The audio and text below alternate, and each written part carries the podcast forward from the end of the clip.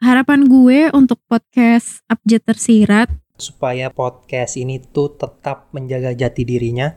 Bisa konsisten selalu ada selalu nemenin gue selalu nemenin banyak pendengar lainnya di luar sana. Keep being an honest podcast yang gak takut bahas topik yang dianggap tabu di Indo. Gak bisa dipungkiri, kopi mengkopi tuh banyak banget, tapi once lu bisa jaga originalitasnya, lu bakal dikenal sebagai sesuatu yang beda gitu loh. Lebih baik dikenal sebagai sesuatu yang beda daripada sedar bagus kan.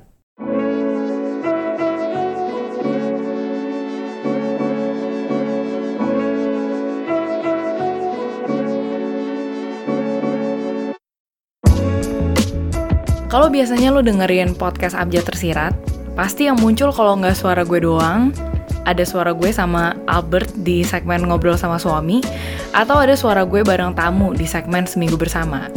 Tapi di episode spesial ini, gue mengundang 8 orang teman untuk menjawab 4 pertanyaan dari gue, di mana mereka juga akan berbagi cerita nih soal topik atau episode yang paling relatable untuk mereka.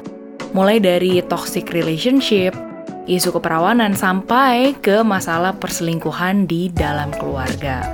Dan tentunya episode ini gue buat khusus sebagai bentuk apresiasi gue sama kalian. Terutama teman-teman dan juga followers Abjad Tersirat yang udah ngikutin perkembangan project ini dari tahun 2018. Selain itu episode ini juga bisa dibilang menjadi episode perkenalan gitu ya Untuk kalian yang mungkin baru aja ngikutin tulisan-tulisan atau podcast Abjad Tersirat Nah, berikut ini udah ada beberapa temen yang akan membagikan first impression mereka saat ngedengerin podcast Abjad Tersirat. First impression gue saat dengerin podcast Abjad Tersirat itu pertama ngerasa topiknya super relatable buat gue, apa adanya, sama topiknya tuh menohok sampai ke kalbu. Relatable, belak-belakan, serius tapi menghibur. Keren, relatable, dan inspiring uh, relatable, amazing, and awesome. Rasanya tuh topik-topik tentang adulting, tentang berkomunikasi dengan orang tua dan keluarga itu sangat kena begitu. First impression gue waktu dengerin podcast update tersirat gila sih, gokil, jujur dan berani banget topik-topik yang diobrolin. Kadang-kadang julid juga, tapi sempat gue berpikir bahwa wah gila sih suatu hari gue harus banget ngobrol dan temenan sama yang punya podcast ini. Jadi gue bersyukur banget gue sebagai podcaster udah pernah ketemu Kak Yunita, udah pernah ngobrol bareng juga, udah pernah collab juga. I'm so thankful for that. apa ya podcast update terserah tuh rasanya kayak jadi podcast pertama yang bikin gue tuh kayak nyari-nyari podcast yang lain gitu buat dengerin podcast-podcast yang gue pikir mungkin seru seseru ini juga gitu karena podcasternya tuh beneran ngomongnya tuh kayak kebayang gak sih kayak lo tuh kayak lagi ngobrol sama eh, sahabat lo sama teman-teman lo depan-depanan seseru itu gitu Itu tadi jawaban dari teman-teman spesial gue. Ada Nataya, dia adalah teman gereja gue dari kita sekolah di Perth dulu. Terus ada dua teman SMA gue, namanya Meryl dan Dika. Dan mereka ini adalah dua orang pertama yang paling heboh menyemangati gue untuk bikin podcast dari awal sampai sekarang gitu ya. Lalu ada dua podcaster juga yang pernah dan sering berkolaborasi juga sama gue, yaitu Shirley dan Billy dari Bisul Podcast dan juga Lala dari Udah Nggak Apa-apa Podcast. Terakhir ada dua temen yang berkenalannya sih kita dari Instagram ya, yaitu Harjono Honoris dan juga Cynthia. Nah, mereka berdua ini tuh cukup menggebu-gebu kalau lagi ngikutin sesi diskusi sehat alias disikat. Dan sesi ini tuh sesi di mana gue ngebuka diskusi ringan soal topik-topik tabu tentunya ya di Instagram story-nya Abjad Tersirat. Dan tentunya masih ada satu orang spesial lagi bernama Gebi. Nah, gue sama Gaby juga kenalannya via Instagram saat gue ngebuka sesi disikat. Tapi yang paling menarik adalah Gaby tuh punya kontribusi yang cukup banyak untuk sesi disikat karena kalau gue udah terima DM nih ya dari dia, pasti wah gila deh cerita-cerita soal relationshipnya tuh seru banget dan sangat cocok untuk gue sandingkan dengan meme kasidah atau meme WikiHow favorit gue gitu ya. Jadi ini sesi disikat yang ada di Instagram story-nya Abjad Tersirat tuh kontributornya banyak sebenarnya. Cuma sayang gue nggak bisa uh, nyebutin nama dan juga cerita apa exactly gitu ya yang mereka ceritakan. Kalau enggak kan ketahuan dong ya cerita busuk-busuknya di dalam relationship itu seperti apa gitu. Dan di part selanjutnya Gaby dan Cynthia bakal ngomongin soal topik atau episode apa aja di podcast Abjad Tersirat yang paling relatable dan bikin emosi mereka campur aduk kalau yang paling memorable buat gue itu tentang budaya bahasa basi di Indonesia episode 16 yang itu bahas tentang body shaming. Um, waktu gue udah telanjang gitu dan gue cobain itu otak gue udah lumayan kalut karena gue mikir aduh gila kalau sampai nggak muatnya parah gimana ya terus gue jadi kepikiran terus kan jadi pas gue lihat kaca gue jadi mikir gila gue beneran gendut banget weh. Kayak gue tuh naik 6 kilo gitu dari terakhir gue datang ke bridal ini. Bla bla bla bla bla. Walaupun gue tahu sebenarnya ya bisa digedein gitu loh. I mean ya itu tugasnya mereka kan buat ngurusin adjust sama badan gue gitu. Terus uh, sampai podcastnya tuh beneran berani banget pasang fotonya dia uh, yang gendut, yang beneran cuman pakai dalaman doang gitu. Itu tuh kayak gue pas denger ceritanya tuh gue juga marah gue juga kesel. Gak cuman keluarganya tapi kok kenapa si yang bantuin dia fitting baju itu tuh mulutnya segitunya banget gitu loh. Beneran kayak nggak punya etika banget pengen gue robek-robek tuh mulut tuh orang.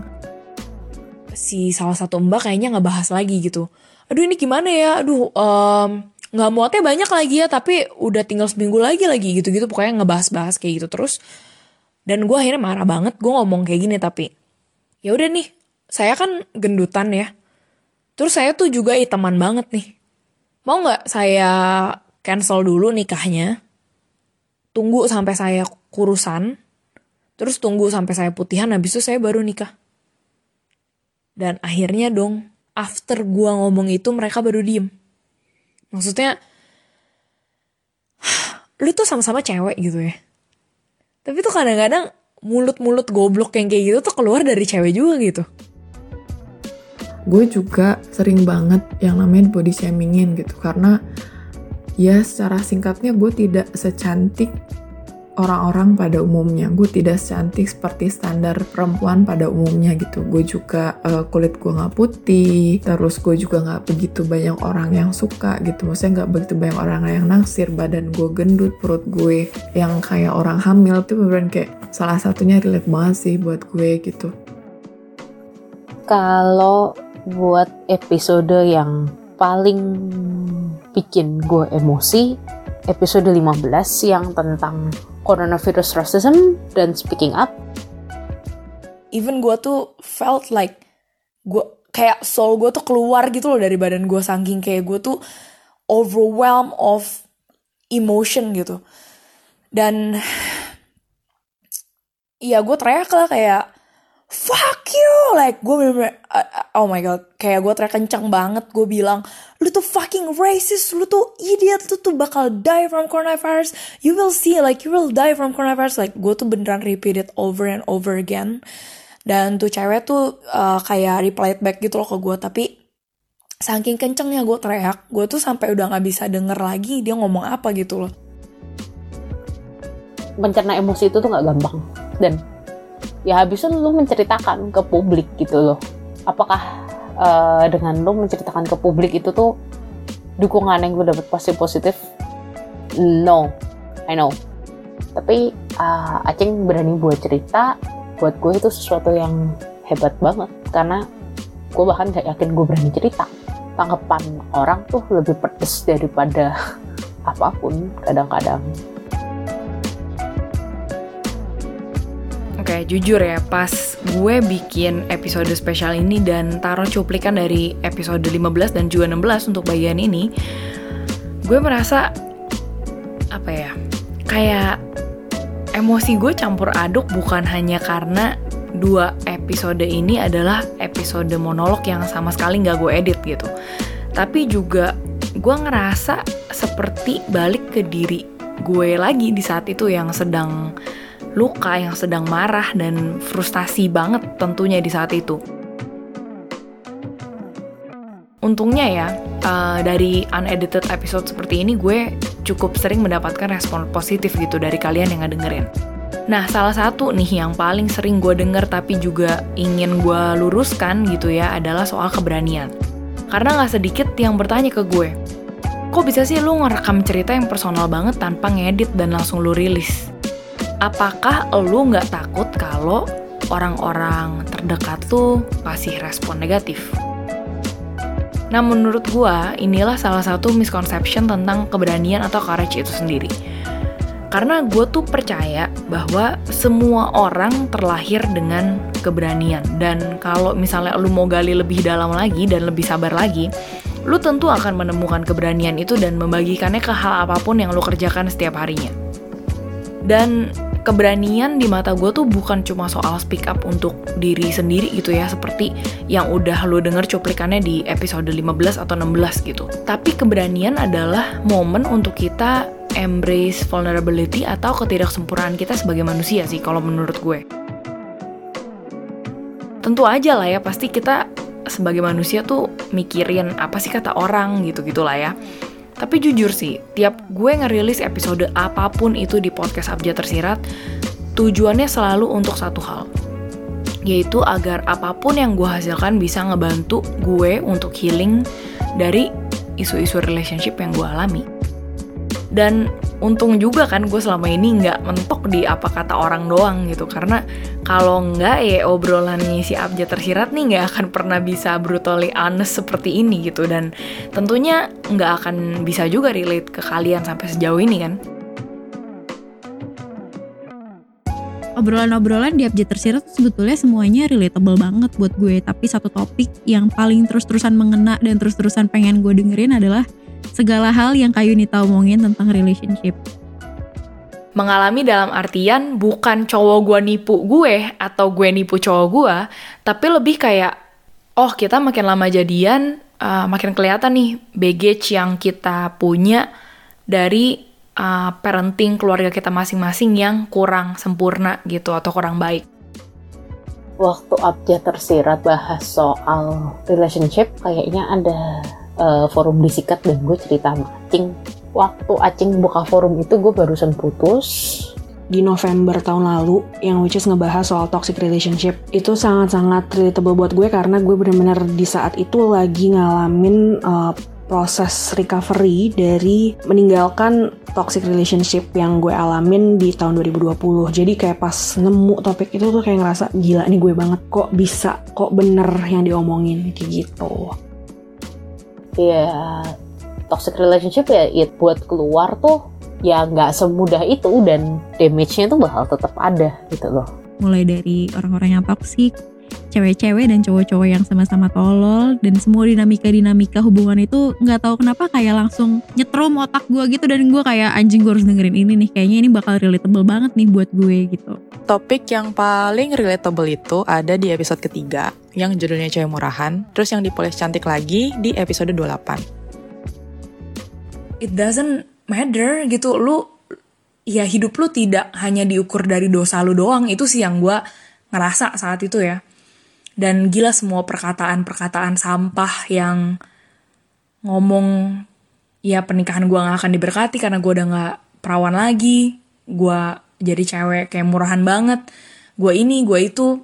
Kayak itu masih sakit sih kalau gue inget-inget. Cuma gue tetap punya titik balik gitu loh untuk percaya bahwa pencipta gue menerima gue apa adanya. Itu literally portraying all my concern about it. Dan dibahasnya tuh detail, one by one, point by point, yang bikin gue tuh terus nodding dari awal sampai akhir itu episode. Topiknya sih lumayan berat ya, cuman Acing menanggapi dengan enak banget dan dia mengemas sesi-sesinya dengan asik lah. Itu tadi jawaban dari Gaby, Meryl, Nataya, dan juga Lala dari Udah Ngapa Apa Podcast yang baru aja berbagi cerita sedikit ke kita soal toxic relationship dan juga isu mengenai keperawanan. Nah ngomongin soal relationship atau isu mengenai perempuan gitu ya, tentunya gue gak nyangka sih bahwa topik seperti ini akan banyak banget mendapatkan respon di abjad tersirat. Dan jujur gue pun gak pernah nyangka bahwa awalnya topik ini malah menjadi topik besarnya Abjad Tersirat gitu ya atau salah satu topik besar gitulah ya. Karena kalau kalian ingat dulu tuh Abjad Tersirat di awal-awal punya segmen bernama teman baru sama uh, segmen anak rantau gitu. Dan idenya sih awalnya begitu, gue kepikiran untuk bikin podcast kayak 30 Days of Lunch, tapi ngambil dari perspektif anak-anak perantau. Apalagi gue juga kan sudah merantau ya kurang lebih 10 tahun lamanya. Sempet tuh kayak gue kepikiran buat ngebagi tips gimana sih cara survive hidup di negeri orang. Terus juga beberapa kali sebenarnya gue nge-share tentang rasisme atau culture shock yang gitu-gitu lah ya. Tapi setiap gue ngebahas soal relationship atau beragam isu sosial lainnya yang sering dianggap tabu oleh society kita, respon yang paling heboh dan bersemangat dari netizen itu adalah topik-topik yang seperti ini gitu. Dan kalau sekarang nih lo ngeliat deskripsi bio Instagramnya Abjad Tersirat, pasti kan lo akan ngebaca deskripsi ini. Menghibur dan membahas relationship juga isu-isu tabu secara ringan. Tapi jujur ya, pas gue ngetik itu, gue sempat mempertanyakan diri gue sendiri sih. Yang siapa sih gue mencoba untuk ngebahas relationship gitu. Karena gue tahu apa yang gue obrolin ini tuh semuanya hasil dari observasi pengalaman pribadi gue aja dan hasil ngebaca buku dengan skills critical thinking yang ya semampunya gitu ya gitu. Tapi setelah hampir satu setengah tahun lamanya gue berdedikasi ngebahas topik di ranah ini, gue belajar banyak malah bukan dari buku, tapi dari cerita-cerita kalian itu loh yang masuk ke DM setiap gue buka sesi disikat. Banyak banget ya momen gue tuh cengok seharian karena cerita-cerita dari direct message yang masuk tuh terkadang bener-bener datang dari orang yang gak gue sangka-sangka gitu ya. Uh, misalnya seperti ini deh, gue pikir nih orang nih hidupnya happy happy aja gitu ya. Gue pikir gue kenal dan tahu nih orang, tapi nggak taunya mereka struggle banget di hubungan pernikahan atau mungkin punya hubungan yang gak sehat sama anggota keluarganya gitu. Terus gue tuh juga sering lemes ya kalau udah ngebuka diskusi soal keperawanan atau soal pelecehan seksual karena cerita-ceritanya tuh fucked up banget sumpah nggak nggak bohong gue dan lagi-lagi itu pasti datang dari orang yang gue nggak sangka-sangka gitu. Dan sebelum bagian pertama special episode ini berakhir, gue mau appreciate kalian semua yang bukan cuma bercerita di direct message, tapi juga berani cerita secara terbuka soal trauma atau masalah hidup kalian yang kadang baru kalian bahas tuh saat gue buka sesi disikat juga di Instagram story. Dan semua cerita, semua keberanian, kejujuran, ataupun energi kalian saat ngobrol di DM, itulah yang akhirnya jadi backbone dari project Abjad Tersirat itu sendiri. So begitulah sedikit gambaran mengenai evolusi topik obrolan di tulisan dan juga di podcast Abjad Tersirat. So welcome untuk kalian yang mungkin baru berkenalan sama tulisan atau podcast Abjad Tersirat and I hope you feel like home sama cerita-cerita personal yang ada di sini. Dan untuk kalian yang mungkin penasaran sama beberapa episode podcast Abjad Tersirat yang sempat dimention di sini, kalian bisa langsung klik link yang ada di deskripsi untuk ngedengerin episode-episode tersebut. Bagian kedua special episode second anniversary podcast Abjad Tersirat akan muncul di hari Jumat ini. Tentunya dengan cerita-cerita personal seputar keluarga dan juga relationship yang gak kalah menarik kita bisa begitu berkonflik dengan orang tua yang menyayangi kita dari kecil sampai besar tapi sekarang kayak harus melalui beberapa hal yang tidak bisa kita kompromikan gitu dan itu bikin campur aduk sekaligus pelajaran begitu untuk hidup masing-masing. Yang kedua adalah episode cerita di balik tulisan kalau ibu punya pilihan 36 tahun lalu. Wah itu nggak mungkin gak nangis gue. So stay tuned and see you on Friday.